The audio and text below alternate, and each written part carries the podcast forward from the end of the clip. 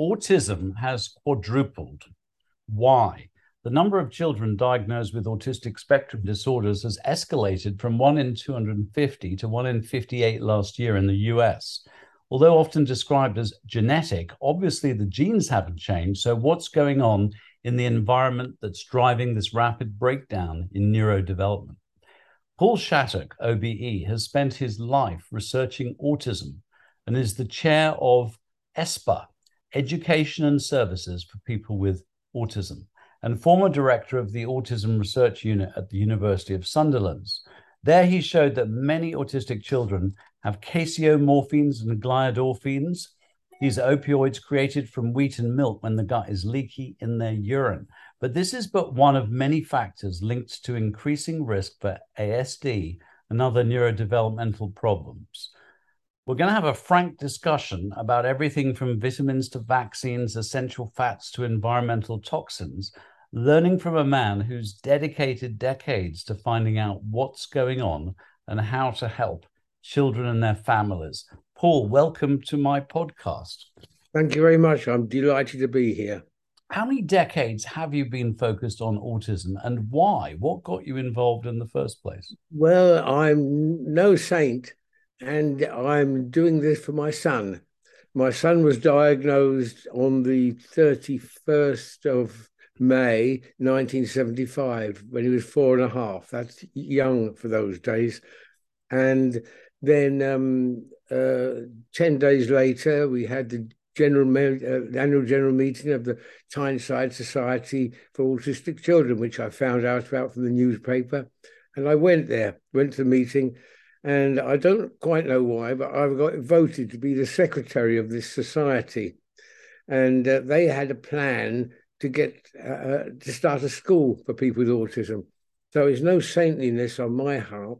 My main in, in, in, instigation was um, my own son. He there was no school for him, so we had to try and find help get one started. And you're also chair of of ESPA, Education and Services for People with Autism. When did you start? Um, um, right, that well, ESPA, the school. What does it do?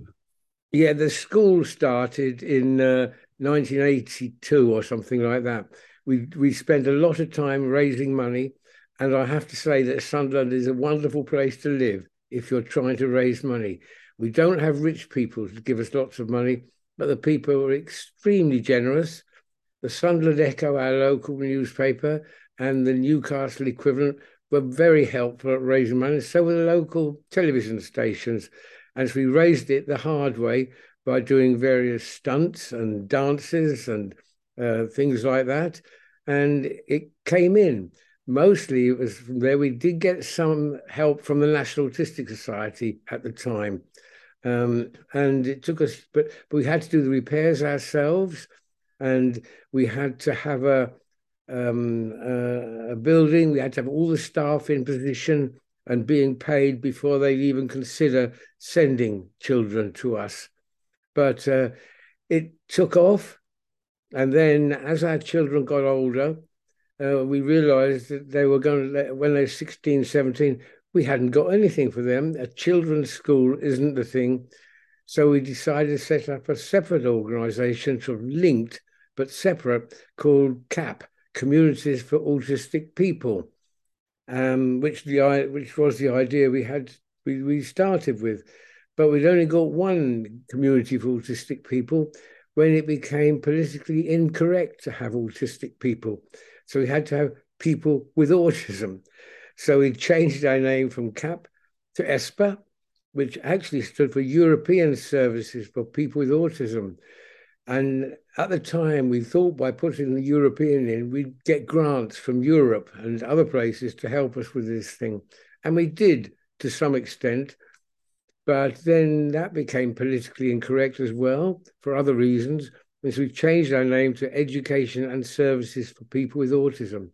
The two outfits, um, the, the ESPA and the school, separated totally, and but they're still both going strong the uh, um, it was called the Tyneside Society for Autistic Children, but now it's called Northeast Autism Society. they run a large school system, various schools in the area, and uh, they employ about a thousand people. And we in ESPA, we employ about 600 people. We've got 32 homes around the northeast of England. And uh, I'm not sure we could have done it in the same way as we've done it in Sunderland, anywhere else in the country. Very proud of that. Well, it's, it's good to hear. So, if someone has a family member um, with autism, they can contact ESPA and get some support. Yes, that that's what we started with doing. Um, we were giving support long before we had a school, uh, so we had a clientele waiting for us when we did eventually open. And what's the web link? Just while we're talking about that, what's the what? Sorry, uh, the website. Oh, um, well, we we don't do as much of that as we did before, but so I suggest just send. I'll give you my email address. It's just Paul Shattock as one word at AOL.com. I'm quite happy to Paul. Paul Shattock as one word, no block capitals, Paul, no dot in the middle, just Paul Shattock at AOL.com. And uh, or people do send messages to the ESPA research unit that we have. One of the things we did later on, when we got thrown out of the university, we decided to move in. The society was good enough to take us under its wing. So we've set up or ESPA Research. We do the research as a, a wholly owned subsidiary of ESPA. Uh, and we don't charge, that doesn't cost us the ESPA any money because we do commercial work on foods and drinks and things like that to rake enough money to just about cover the cost of the experiments we do. So it's self financing. Well, that's a hell of an achievement. Now, autism turned into autistic spectrum disorders now seems to be part of a broader term, neurodivergence. What are we actually talking about? Um, I'm not talking about it actually. So, I don't know, but uh, it sort of varies a bit. But I, I think we all understand that there are people who share certain similarities with people with autism, and of course they need support, can need support as well. There is a large overlap with groups um, like this, and but uh, sometimes there was friction between the groups as well. But, um, but what what um what are the sort of classic signs uh, of, of somebody who sort of fits into this you know, categorization for people who don't know uh, what autism is or autis- autistic spectrum disorder, as it's now called. You know, why did it move into a spectrum? Um, what are the, you know, what, what's it like in in real life? What are we talking about? Well, I think we're talking about a lot of the people that uh, in our communities are really quite intelligent, and they they're more intelligent than we are. And in certain cases, they run rings around us uh, with knowing what's going on and so on. But they do don't have all the same problems that people with autism have. Um, they can survive in society with help, with with support when it's necessary. A lot of them have anxiety issues, but they're not they're not necessarily autistic anxiety, but they're close enough to overlap in certain similar uh, situations. Um, I'm just being very cautious here because there was a time when people used, if I was speaking somewhere, I'd get people protesting outside.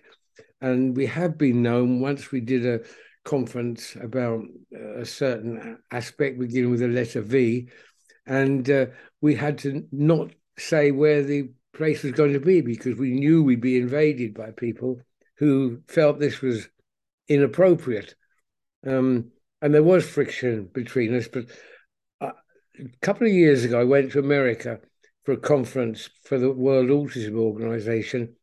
And I was terrified that we were going to get dozens of Americans being awkward and, and, and nagging with us. And but they were brilliant. We were able to talk all these things through and share it through, and we all ended up on the same side uh, it can be done, but I think there was a degree of friction at one time, which I hope is going now.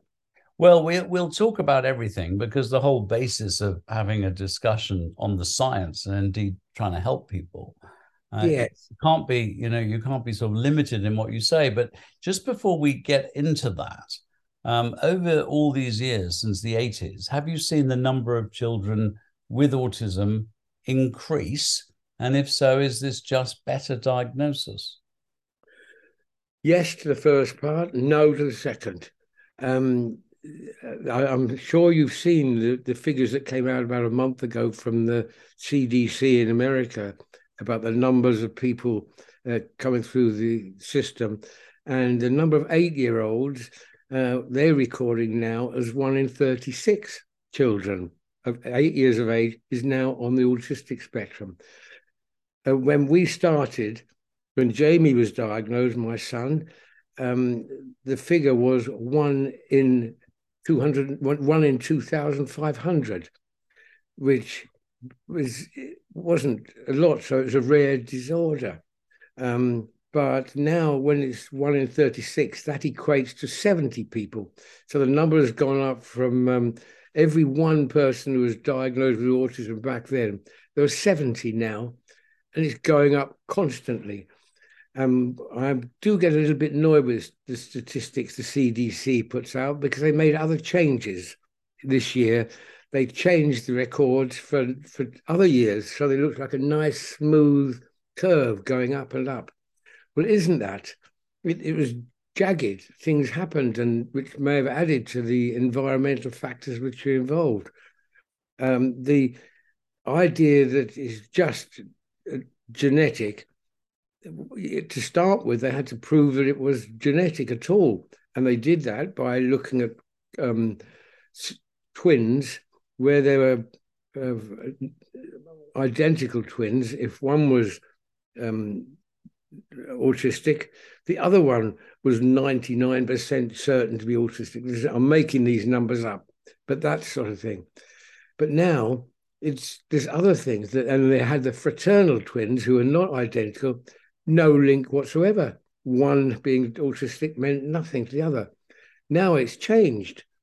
Now they're saying 75%, or 2011, they said, one 75% of the you know, the twins who were um, homozygous were uh, the same, and 35%, I think it was, of the fraternal twins are the same things are changing. Yeah, so it's it's definitely um, yes, I have no doubt. Moving. And I think people don't understand that this is a this is a sharper rise than we're seeing in obesity, diabetes, cancer, dementia. You know, anything. This is an exponential increase. I agree. I agree. We just heard that shocking figure of like one in six over you know eight year olds. I mean, one in thirty six. It's yeah. it's extraordinary. Now, I've always thought of you as both a scientist and a humanitarian, whose only issue is how to help those with autism. So let's kind of start at the beginning, um, because it's been quite a journey, and I don't want to not discuss anything because it's politically sensitive. But what have you found that may contribute both to a child developing autism in the first place, uh, and also, you know, what what what makes a difference. Yeah. Well, when when Jamie was diagnosed, we had a diagnosis. He's autistic, and we say, "Well, what happens now?" Well, there was nothing. All there was was a, a sort of behavioural. Autism was a behavioural disorder, and so we learned operant conditioning, as it's called, to change the behaviour. Now we know that was completely wrong. But then gradually ideas came up that it might be this, it might be that. And people were trying things out on guesswork of, of what happened. Uh, I can remember a trial uh, on um, various drugs, which didn't seem to have much relevance, but theoretically they, they made to, but they didn't. They weren't helpful at all. And then the first things that came out were other things that came out were suggested by parents, and that was where gluten and casein came in. Um, they were some of the first things to come out, and I, I didn't believe a word of it. And neither did Karl Reichelt, the Norwegian hero who sort of took this under his belt, and he persuaded us to have it have a go as well. And it was true. People were being helped by these things. It wasn't just because we wanted to see improvements; they were there. And then you look back, and people use, you were using it for schizophrenia as well, and other disorders like that. Um, that was where we started thinking, yes, there are things that we can do with here. And we looked at everything we could think of and um, what we did know and what we didn't know. And I do a little talk. I've just developed a talk about what it was like at the beginning. And one of the first things we noticed with our son, when he was born, he looked ever so healthy compared to the other children in the ward. They were all white, and he was a lovely golden yellow color. And I thought, wonder why he's different color to all the others. And then it turned out it was jaundice. I should have known that, but I didn't know it. And um, now we look back and we realize that's a red flag in a way. That's one of the things which, you, if you could pick up early enough, you see it coming through. It indicates a lack of sulfation in the system, mm. and other things that that we see in children um, are signs as well. Um, you can pick them up, and if if we were trained properly, and if we still had the nurses who came out and visited young children, they could tick them off, and I think we'd be able to pick people up much earlier than we do. Not not testing all of them, but um, uh, getting an idea, and so you can set set things going early. Everybody knows the only thing that we agree about in autism, all of us, is that the early starting of any sort of treatment is is ideal. But when you got to wait to eight, which is the, the, average age of diagnosis now, if you have to wait till you're eight before you're even diagnosed, you've lost it. We've lost the chances. We've really got to go looking back at these um, early signs as well. So let's let's unpack some of those. So you say sulfation. I'm thinking yellow, and uh, sulfation's got something to do with B vitamins as well. So, so what would you what would you test um, to find out if a child has a sulfation problem, and then what would you do about it? Well, the, the first thing to do is um, uh, do the test.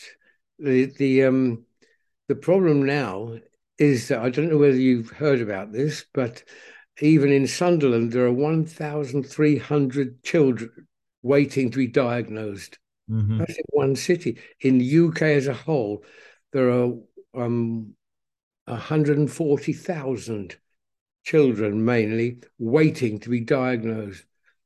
It, it's it's a big process now, but because so talking about diagnosed with autism. Sorry, are you talking about diagnosed with autism or diagnosed with a sulfation problem? Uh, no, this is just this is di- the the the numbers waiting to be diagnosed by the CAMHS teams mm-hmm. uh, 140,000, 100, no, whatever what I just said, you know, 1,000, yeah. um, no, it's, it's 140,000 in the UK, and, and that is with autism. Waiting, waiting to be done. They think they've got it, and they and they're waiting to be investigated. Now, God help them. Um, but, it, but is homo is homocysteine a good sort of indicator of a sulfate? Uh, I attended a lecture funnily enough, uh, two weeks ago in Abu Dhabi. And there are three teams trying to do a diagnostic test to, to identify autism at this early age. Um, they involve we, people spent a long time looking for the autism gene. They didn't find it because it doesn't exist. There's lots of genes that might be involved in slight extent. And the same applies with the biochemical abnormalities as well.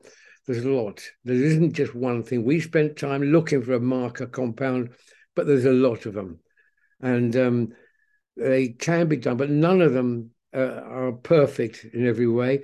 And they, they haven't even, they've got some which they could pick out, say, 82% of the autistic ones by doing this series of tests, but it's not all of them. But work is going on so that you could apply these tests, and then perhaps um, a lot of them would wouldn't be in that group, and say do something else with. But it does mean that they can concentrate on those people with the positive readings. And, and what sort of tests? You know, let's say money is no object at this point, and there's a laboratory that's available. You mentioned sulfation, for example. Yeah. Um, what sort of tests should we be doing? Is homocysteine uh, useful for picking up a sulfation it, problem? It is. We uh, well, there's a funny story for you. Well, I don't don't think it's funny, but it's amusing. I um I went to um, we found a marker compound which was present in the majority of the urine samples of people with autism. It was called um, IAG, indole acrylic. Um, oh, I can't remember now. IAG, IAG. IAG yes, call it IAG. It was that, which is an ab- unusual metabolite of the amino acid tryptophan, which is hugely important in this whole thing. This was there, and we found it in about 75% of people with autism. It was the biggest in this chart that we, biggest peak in this chart we did. And we did diagnosis unknown as in a, in a test for a paper, and we, we did okay with it. Not perfect, but okay. But I was in, this day, I was in uh, Sicily and I was doing a talk, and I'd got 13 of these samples, and I'd done the tests on them. And I normally say, Who's in this one? And then we discuss the person. But this particular day, I decided to show off even more than usual. And I said, I'm going to prophesy whether this per- what this person is like. And and I got these 13, and 12 of them I got wrong, totally wrong. It was very embarrassing. I only got one right and then they clapped afterwards as well, which was very embarrassing. And then I went outside of the building in Taormina, and I looked up, and there is Mount Etna standing there, spewing out mercury, spewing out other things. And we realized why it was that when we were doing our little test, um, it worked in northern Italy, but not in southern Italy. That's where the volcanoes are. I do think there's a lot of other external things. There's there's different routes to get there. It doesn't have to be this route. It could be this route where it ends up with certain common commonalities at the end of the line, and we're fiddling about with those. We did, as I say, we did a lot of work with tryptophan and its metabolites, and by 2010 we thought we know it all, and we we knew there's things going on there but now we're going to look again because I see there's a lot more work being done on tryptophan metabolites, and I think we're going to we're going to, we're going to have a go at that. We can do what we like because we're an independent laboratory, and we can follow the science wherever it takes us. This is what we're trying to do. You, we would not get grants for doing this. Um, it's probably doubtful we'd even get ethical approval for doing it but uh, we will do what we can here. And if we have to go abroad, we would do so for it. And on, and on the tryptophan front, does that mean that something like 5 hydroxy tryptophan or even tryptophan, the amino acid itself, could be helpful or harmful? Well, that's interesting because one of the first experiments, an American, um, Ritvo, Dr. Ritvo, proposed a test with a drug which made you produce more um, serotonin at the end of that little chain. Um, but it, it, it, he had a trial of one person, and one is identical twin was the, the, control and another control. So you couldn't prove anything from it. He just wanted to report it, I think, so that people could look at it. But tryptophan, the the the, the route that takes tryptophan down to serotonin and melatonin and other things down there. That only uses about 10% of the tryptophan. The rest of it is used in pathways which we have ignored. A kynurenine, uh, if you want to kill cells, um, you put nic- um, uh, gosh, what's the stuff called? Sorry, my mind's going again.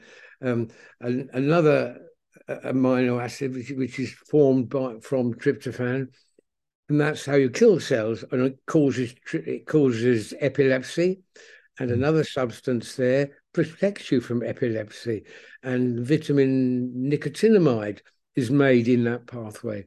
Eighty percent of the tryptophan goes along that route, mm. not along the route that we're talking, and our IAG compound is along a third route, which doesn't seem to have any function whatsoever except to get rid of excess tryptophan. Mm-hmm. Um, but we don't know. We want to look at this more clearly, and it might well be involved in COVID as well. There's similar sorts of things. Um, well, niacin or nicotinic acid, vitamin B3. I mean, that's um, that's got a very long history in relation to uh, you know psychiatric disorders. I mean, of course, pellagra. You know, so if, that, if that route is impaired, as we believe it is, and we have found a compound which would block that compound, something that's very big in the environment nowadays, organophosphate pesticides will block that route down through kynurenine to the to the B3. We we knew this, but we weren't in a position to be able to study it better, and we'd like to do so.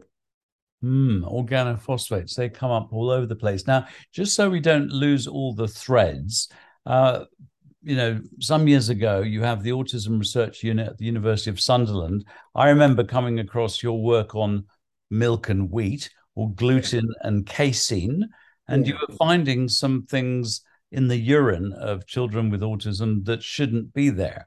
For those who are not aware of uh, what this is about, could you sort of unpack that for us a bit? Yeah. Well, gluten and casein are proteins, which are long chains of amino acids. And um, when you digest these things, you break them down to shorter things called peptides, which are short things. And some of these peptides do have, are shown to have uh, the same sort of activity as opium, as morphine. Um, they are they are probably what morphine affects that is in the body. Morphine is the is the toxin which comes in and does these things in the body, um, but we make them ourselves. Now, the interesting thing, which I I will disclose to you now, is only in two of the sixteen thousand samples that we studied did we actually find opioid peptides. One was a policeman from Australia, and the other, I can't remember who it was, but the other 15,998, we didn't find, we found broken bits. These peptides have been metabolized in uh, blood uh, or wherever it takes place and um, had been broken into these short bits. But this is initially we we could put them together and say, yeah, that's that's an opioid peptide. But when you're dealing with short chains like that, they could have come from anywhere, really. Um, uh, so we've stopped saying this is these little bits all joined together um, make the thing, and that that proves it does have it can happen. It may have come from those, but it may not have done. It may have come from different sources of food. So we're much more cautious about what we say it now except for the Australian policeman and another young lady who lives up in Northumberland, whose name I don't know. So you're talking about you were measuring these um, caseomorphines and, yeah, yes. and gluteomorphines or whatever they're called, yeah, yeah. So you are finding them in. We find small amounts of them. Yeah. But um, in but we find the IAG is the dominating substance there. Now, the point about it, IAG is that it has no known to use, but if you're making tryptophan, you're converting it into IAG and on to other waste products. Mm-hmm. IAG, there's, a, there's an indole acrylic um, acid or something immediately before that. And that, I was once doing a lecture and I pointed up, and this Frenchman jumped up and said, That's dangerous. That's terrible stuff um, it makes leak all all uh, enzyme, um, not enzyme membranes leaky. Mm-hmm. And that was what it did. It was doing that. That was there. That is there because it cannot get that compound without going through this route to get to it. but it's a highly reactive, dangerous molecule. Now that may have something to do with it. It may be that these these foods um, will they leak through the blood-brain barrier and through the guts, make them leaky. That may be part of the leakiness. We don't know. There's lots of possibilities there, but uh, we we need to look at these again. Yeah, we're going to get a, an upgrade. A, a, the Food for the Brain Foundation are doing a masterclass on New Frontiers and Autism on June 21st, and we have Professor Alessio Fasano, and he's yes. very, very much in that area of the gut and Yes, he is. He's and the leak and the leakiness of it. So I think kind of what you're saying, and just going back to the work on gluten and casein, um, I think what you're saying is that a lot of autistic children do do better on a gluten-free and casein-free diet, yeah. which may be to do with leakiness, yeah, we, but we, we, don't know exactly. No, we we did um uh, the, the ScanBrit trial on uh, gluten and casein free diets. It was a good trial and it came up positive in certain respects. Um, some people didn't weren't helped by it at all. It, uh, and but we reckon that it, it helps more people than anybody else, anything else does that we found. It um, it's probably we say to people we I'm a pharmacist. I'm not a doctor. I do not give instructions um, on what to do. But we do say to people um, about half the people with autism are helped by it. The other 50% is a waste of time. It either makes such little change it's not worth it. Or so it's they're not all the same. People with autism are different, but there is a group which is helped uh, in these ways. Um, but again, this sort of work uh, doesn't collect money from anywhere because nobody can exploit it for, mm. of, uh, uh, in, in any way except just making gluten or casein free bread. There was a trial, you may remember, um, uh, uh, about casomorph case, um, milk A and B. Mm-hmm. we didn't find a big difference between them. Mm-hmm. In fact, we found that um, let me think. I've forgotten which is which now. uh, anyway, the the the cow milk. We the trouble was getting ethical approval. This is my opinion that we could not get ethical approval to try it on seriously autistic young children. Which, mm. if it was going to work, it would have been the, the best one. But we couldn't do that because the ethical committees said that you we hadn't got ethical approval from the subjects. If you use little autistic children, they could not give approval. So that sort of work wouldn't be done. Mm-hmm. And by the way, is it uh, if a child's going to respond, do they respond to both gluten and casein free, or, or are there some that seem to be very sensitive to gluten and others very sensitive? Yes, very good point. What we did, um, we devised a protocol. Start with this, then that, then that, then that, then that. And the first thing we always said was just take milk out of diet. And the reason we said that was if it was going to work, you knew in a week that it was working. Um, and so usually in two or three days, you can say, he's different, he's different uh, in a short period of time. So milk was always our first. We'd say, try it for three weeks and see what happens.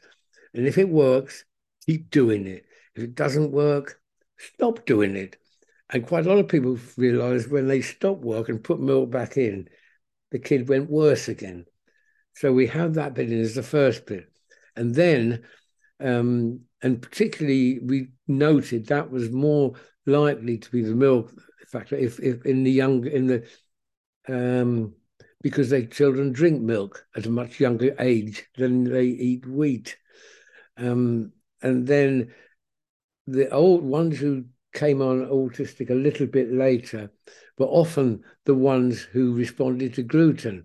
So we'd say, do milk first, and then do the gluten, add the gluten to it, and see if you get any additional help from that.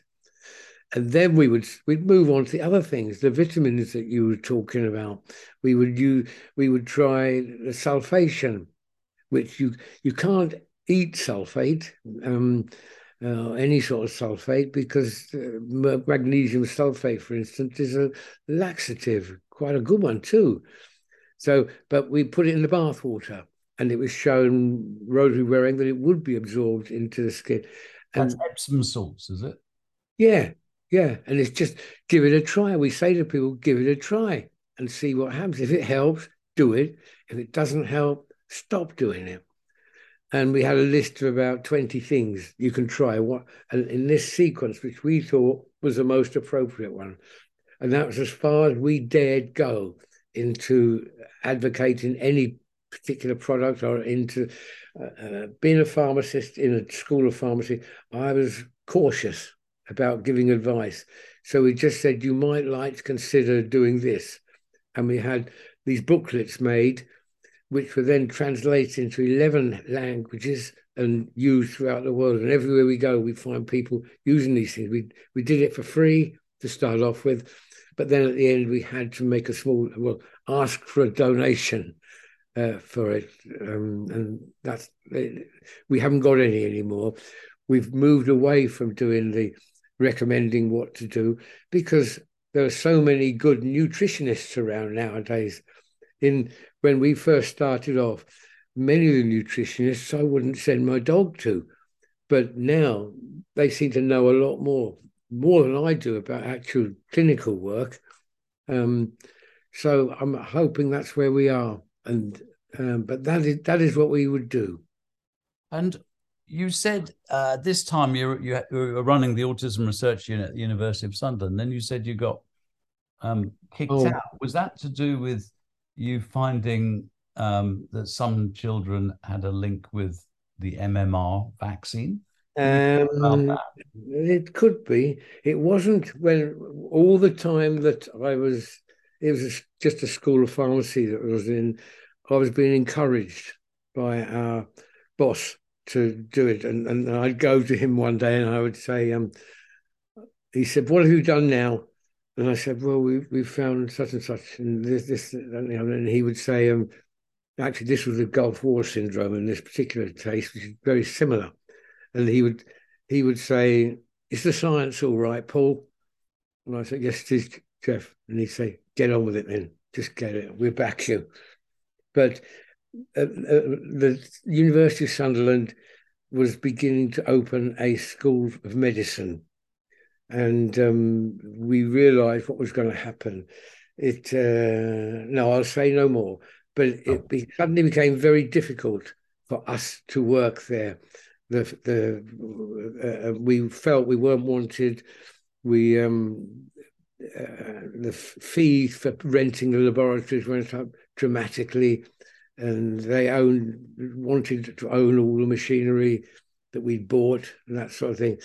So we got out. We saw it coming, and I rented a laboratory, um, just a, a, small one somewhere, and we um, took that those things that we could that were ours definitely, and had to start again. It cost us a couple of years doing it, but I can understand why a school of pharmacy doing work that indicated vaccines were not helpful would not attract the uh, um, the the pleasant eye of pharmaceutical companies who were also people with whom they had to liaise. Well, um, I, I, was doing I was doing projects, you know, decades ago in special educational needs schools, and of course, meeting a lot of parents uh, with children diagnosed with autism.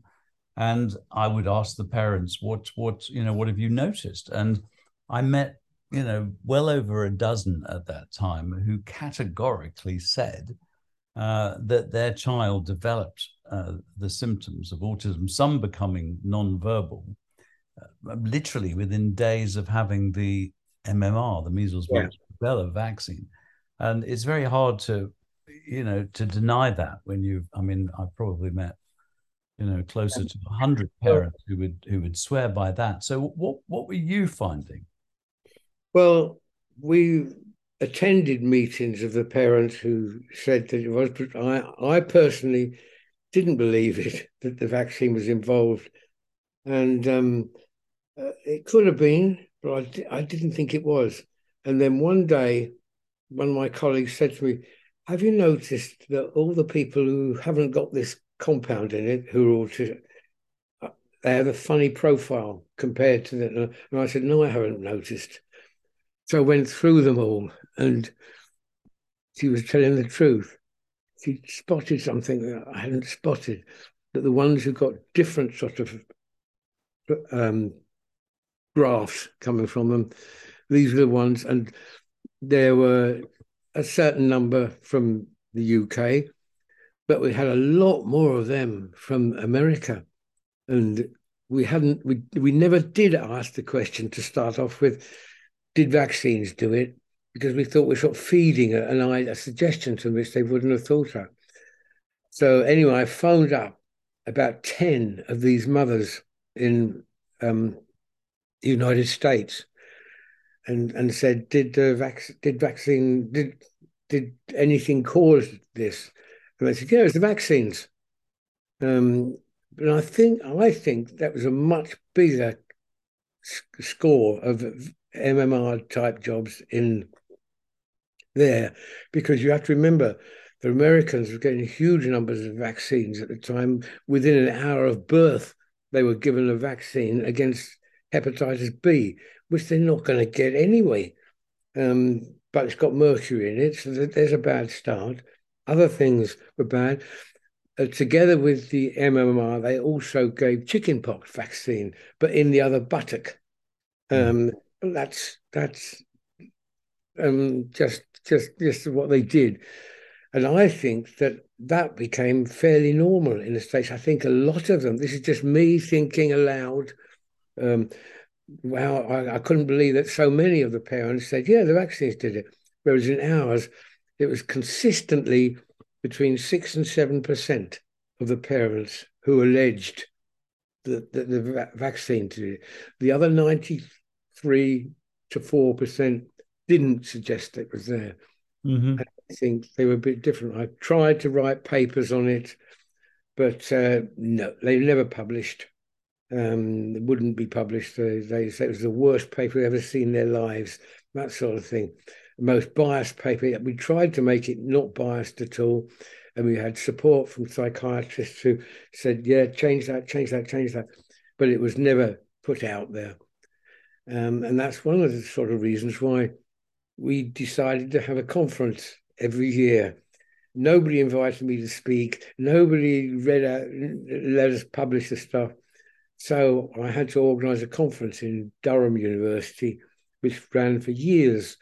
Um, and um, I invited myself to be a speaker, which which meant I had to write a piece. So we have written up some of this stuff, but it, it we very, very cautious. We've seen what happened to Andrew Wakefield, um, who I believe was telling the truth. Um, but destroy the man, even if you can't destroy the research, was their attitude. I still, and but now I'd be interested in what you find. I am not hearing from parents that they're getting children with autism uh, following the MMR.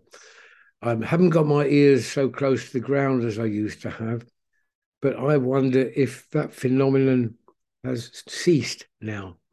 Well, no, it is interesting because, of course, the mercury has gone, uh, you know, which has to be good news. Yeah, uh, and also there's something else that's gone, which parents noticed. They didn't like the use of paracetamol. Mm-hmm. Uh, and a lot of them said that was what was doing it and that's what Americans sort of blamed a little bit. But what do you mean paracetamol in the vaccine? No, they, not in the vaccine. But if most of these kids in America, they would um, they they would go to have their wellness checkup, and the doctor, or they weren't well, so they go into the doctor, and then the doctor would say, "Hey, come on, might as well have your vaccines while you're here," and they give them the four vaccines, and then gave him paracetamol, and that's what the doctors used to say in England take paracetamol. If there's any problem at all, take paracetamol. Mm-hmm. I don't know whether you know how paracetamol works. I don't fully, but I understand it works through the immune system to some extent. So I I ask myself uh, um, if it's a good idea to give somebody three different diseases in one go, and then hit them with something that's going to depress their immune system. Mm-hmm. Um, I'll say no more. I'll so we're sort of we're talking about a kind of total load uh, effect, and of course, in in the world of nutrition, we often don't talk about the dark side of nutrition, which is anti-nutrients. You've mentioned uh, organophosphates. Uh, Have you come across other? I mean, our world has become a lot more toxic. We are exposed to a lot more toxic chemicals. Have you done any research in that area? Do you think that could be a contributor? I do think it's the biggest contributor at the moment. Um, the, the organophosphate, they're everywhere. And I just hate it when I go along and I see brown leaf, you know, plants which have been put with that um, other stuff, what they call it now. Glyphosate. Sorry? Is it glyphosate? Yes, it, like I say, Roundup. Yeah. that's the organophosphate, you see. yeah. do exactly the same thing. That one has, other disease as well, and I hate it when you go when you go along and you see these dead plants in the, all over the place, and the council um, uses them. Um, I'd like to think I could persuade them not to, but it's what everybody else does, and I'm very very worried about those.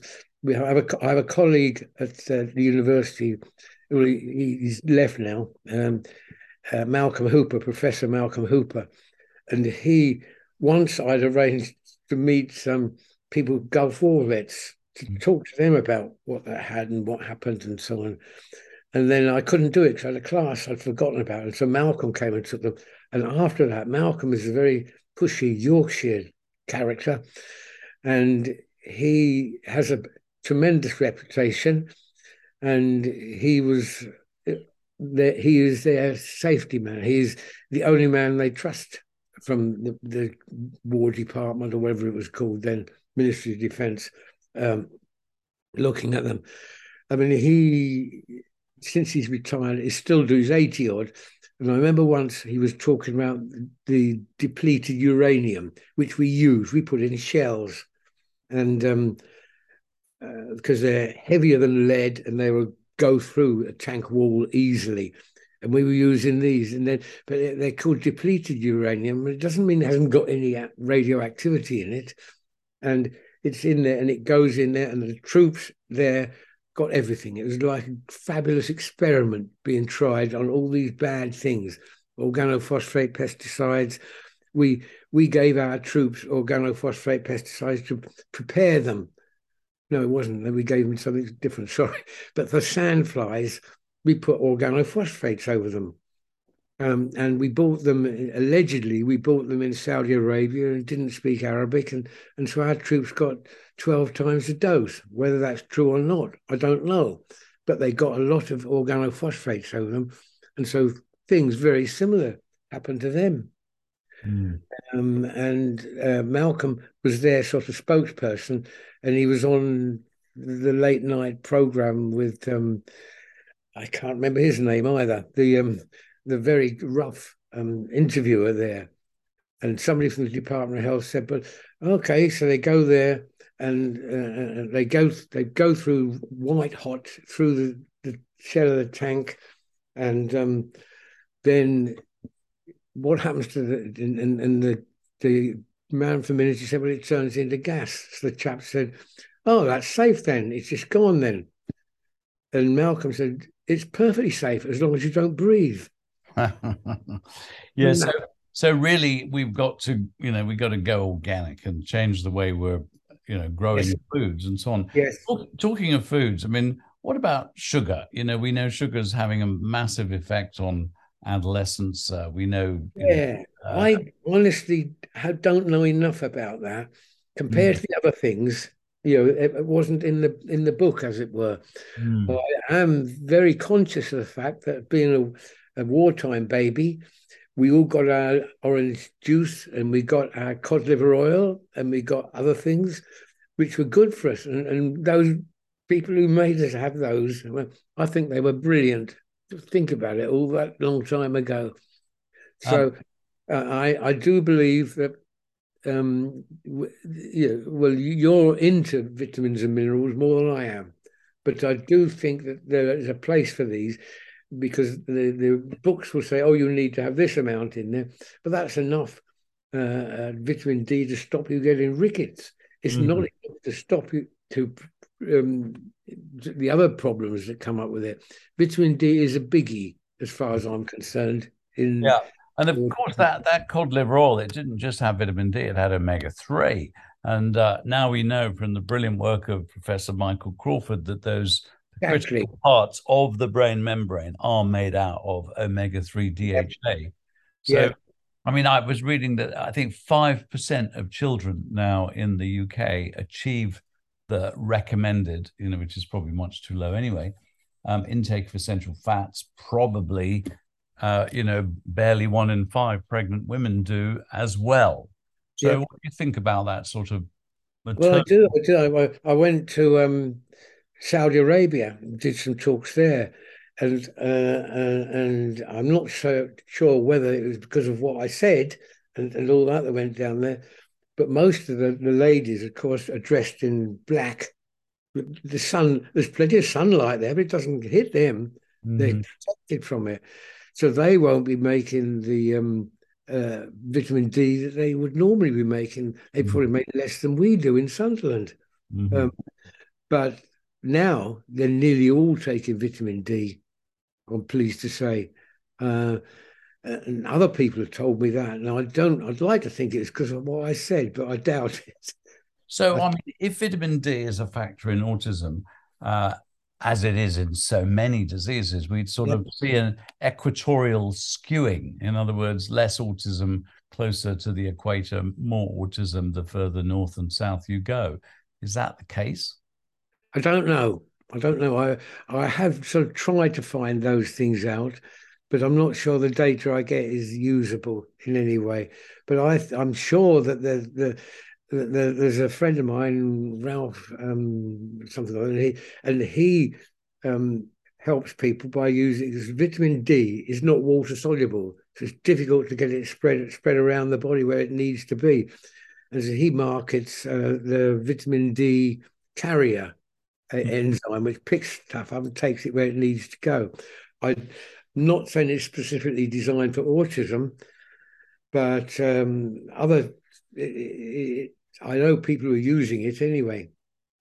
Now, of course, in cod liver oil, you've also got vitamin A, and there was some very interesting research that vitamin A, um, which is retinol, retina, and it's yep. very much involved in the in how the rods work in the eyes. That's the rods for black and white, cones for color. Um, and you know, we know a number of children with autism have sort of visual problems. You know, they don't look you in the eye. They have distorted visual fields, apparently.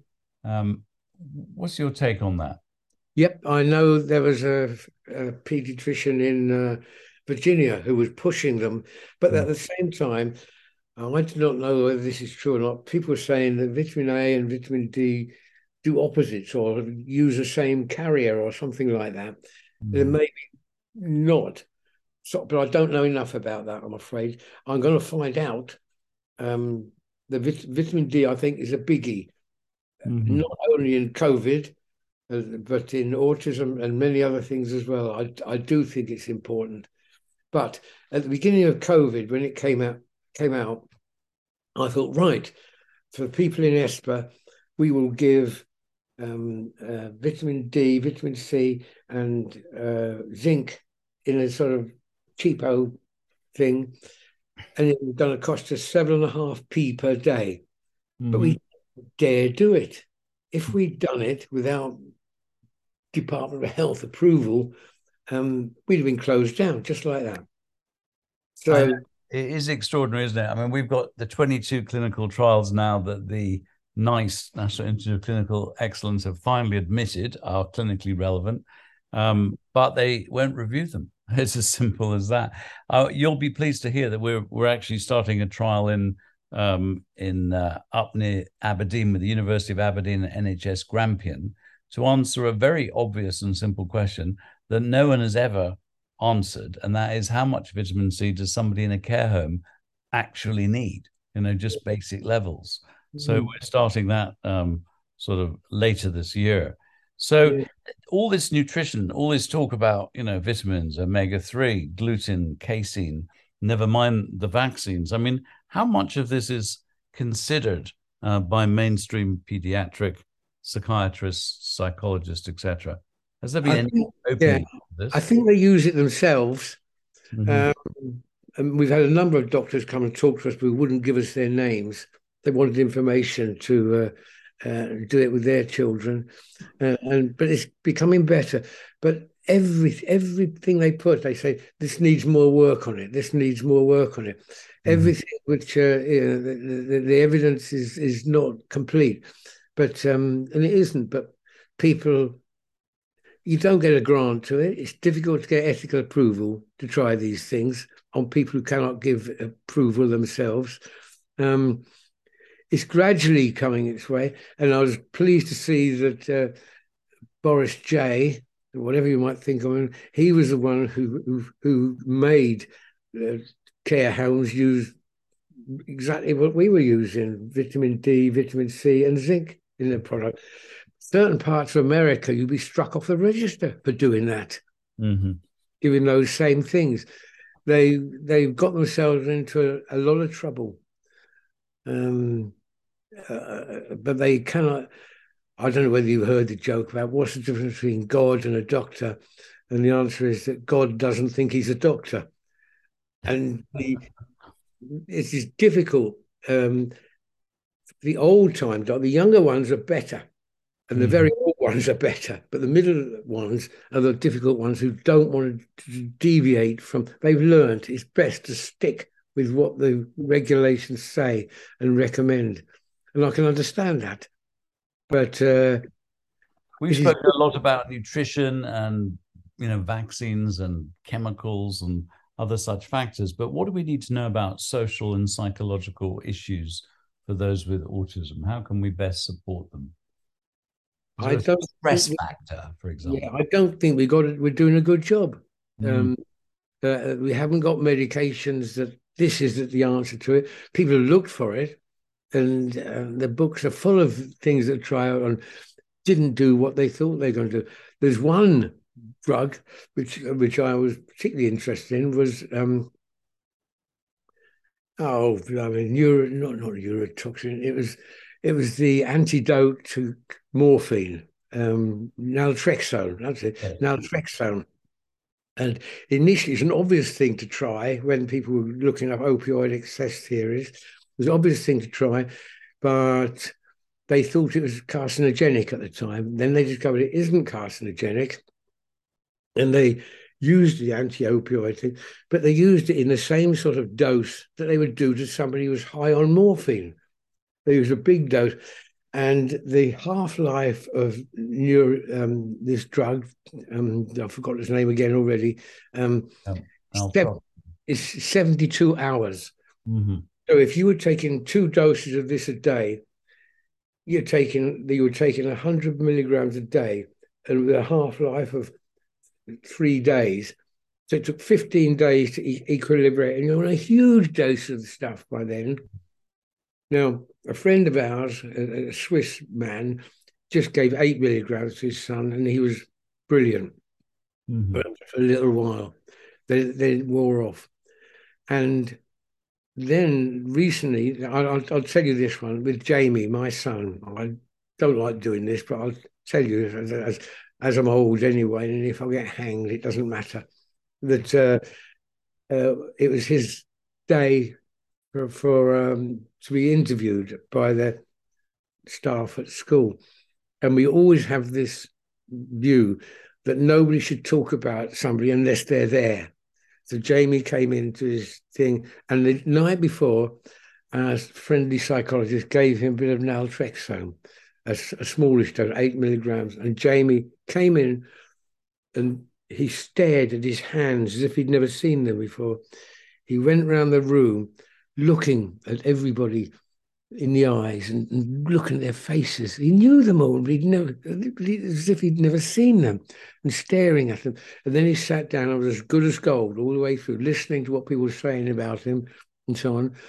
And then as we drove home, Jamie suddenly leaned forward in the car and said, Mummy. And he'd never said mummy in his life. He was 22 at this stage, and he leaned forward and said mummy and sat back looking smug. And my wife and I both looked at each other. I thought, no, no, we imagined that. And then he did it again. Mummy, he said, and went right back. But so so the consultant, this is treatment, he could do it. And he said, well, we'll, we'll try it a bit longer. But it very soon lost its effect. Mm. Whether it's because of the long time it stayed in the body, quite why, I don't know. But other people have found the same thing just it, it work if you've got violent, aggressive kids. It works for a short time, and then stops working. And You increase the dose or whatever, but it doesn't do it. Um, there's something in there as if the body has some mechanism. Oh, I don't like naltrexone, and wants homeostatic place to be in the same place as it was before. I don't know, but that's another mystery we need to try and look at. It's the only thing I can see which will have direct effect on the symptoms that we see. Um, now, as we sort of move towards the end, in an enlightened world, you're health minister, you can do whatever you like. What should we be doing to help prevent this escalation of autism and also to help those with it? I think first we get them all the ones we can do. Um, the, the younger children looked at we've got to make a fuss about these organophosphate pesticides, but they have a, a strong, several times um, glyphosate has been banned, but they're still using it. Europe decided we are going to stop using that, but then then somebody comes along and overrules them, and the same in America. They over, overruled by um, President Trump's version of the Environmental Protection Act. Mm-hmm. They're doing these things, which they've they've passed legislation will not do. Um, but I think we've just got to, you've got to make a jolly good television program about this and, and with the evidence, um, perhaps even forgetting the vaccine bit. Um, because there's there's all the Gulf War vets, there's all the farmers who've been poisoned by um, uh, by uh, the weed the organophosphates. Farmers mm. get more um, what's the disease where you keep shaking? Um, Parkinson's. Yes, more Parkinson's. They get more Parkinson's. Uh, that and it's, it's, involved with the same gene to break down um, uh, our organophosphate pesticides. There's things like that. So many things which come together, and me just going around saying something in the church hall isn't going to help. Um, it's been difficult to get this sort of thing published, but uh, maybe you've got a uh, somebody who, who's very brave and very daring and who, who could do something about it. So we need to, I mean, we need to look at organophosphates, encourage organic food, uh, always have the gluten casein yep, yep. diet on the map, get the nutrition good. We've mentioned omega 3s, vitamin A, vitamin D, B vitamins, sulfation, uh, and all that stuff. And, yeah, we, um, I would try one at a time because yeah. we don't, it, it, otherwise, I might be taking things which aren't any use to them personally. There's so many different things in, in autism. And um, we, the children, the, the, subjects, they've all got different genes. They've all had different vaccines. They've all had different diseases. They've got uh, uh, different experiences, what they've had and what they haven't had. They eat different foods and so on. Um, what we've we've got to find from our end is personalised in um, medication mm-hmm. for each person because there's, there's no point in putting everybody on a gluten casein free diet when it's going to make no difference to half of them. Mm-hmm. Um, so I think get together and um, uh, look at these things, see if, uh, I mean, as, as you said, uh, Professor Crawford has done a lot of great work. Um, and uh, um, the the Italian fella, I forgot his name. Yeah, no, I mean, uh, just as you sort of mention it, um, you've been awarded an OBE for your um, fantastic contribution to this field. Uh, the the charity and and thank you immensely, and also being honest and out there. And the charity Food for the Brain Foundation have a masterclass called New Frontiers in Autism, starting with another OBE winner, uh, Dr. Rona Tutt, who was actually the first head of the National Association of Head Teachers to come from Special Educational Needs School. Brilliant. And uh, she's talking, and then she's followed by Professor Michael Crawford talking about the role of maternal uh, nutrition on brain development. Then we have Dr. Alessio Fasano. Um, he's the division chief of pediatric gastroenterology and nutrition um, over at uh, Harvard and the Massachusetts uh, General um, Children's. Hospital. And then we have, uh, uh, I'm going to actually talk on sulfation and methylation and the role of of B vitamins and so yeah. on. We have Anne Pemberton, uh, who's a functional medicine and nutrigenomics practitioner, who also looks at the whole, um, you, know, the whole sort of you know family background and stress factors and yeah, times post traumatic, you know, I mean traumas basically um, that may have a role to play as well. So that's what we've got coming up. Um, and you know, I wish we could have you, but we're very, very grateful uh, to have you share your wisdom on this podcast. And really, I know thousands of people would want to thank you very much for sticking your neck out and uh, saying it the way it is. So thank you very much. Thank you. Thank you. Can I, I just want to say a couple of things more. Um, the OBE, uh, my mother was a bit of a socialist. And um, when I was awarded, I thought, I daren't take this, you'll kill me. But uh, in the end, she was very proud of me for it. But I accepted it because the, the, the um, MMR stuff was coming out and I was at risk. And I think if I got OBE, that gives me a bit of safety. So I did that and accepted it. And I'm very proud of it now. And the other thing is, there's one thing we are doing um, in the World Autism Organization.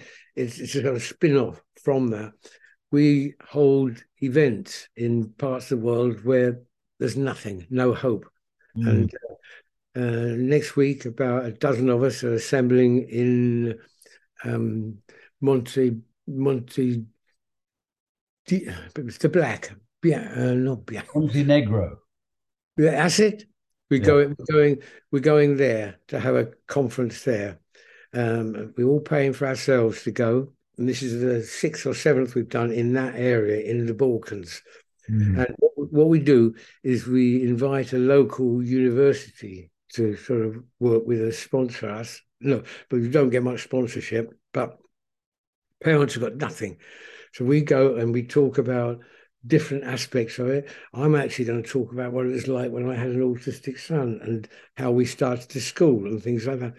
But in the last five that we've done, each of the universities has immediately started a department of, of, for autism, and they've assisted in opening a school for autistic children there. Um, and we've been thrilled at the, the things that they're, they're doing and learning about. Um, and it's helpful. I just wanted you to know about that as well. Thank you so much. Um, spreading the word throughout the world, doing what we can. That's what it's all about. It um, is. It is.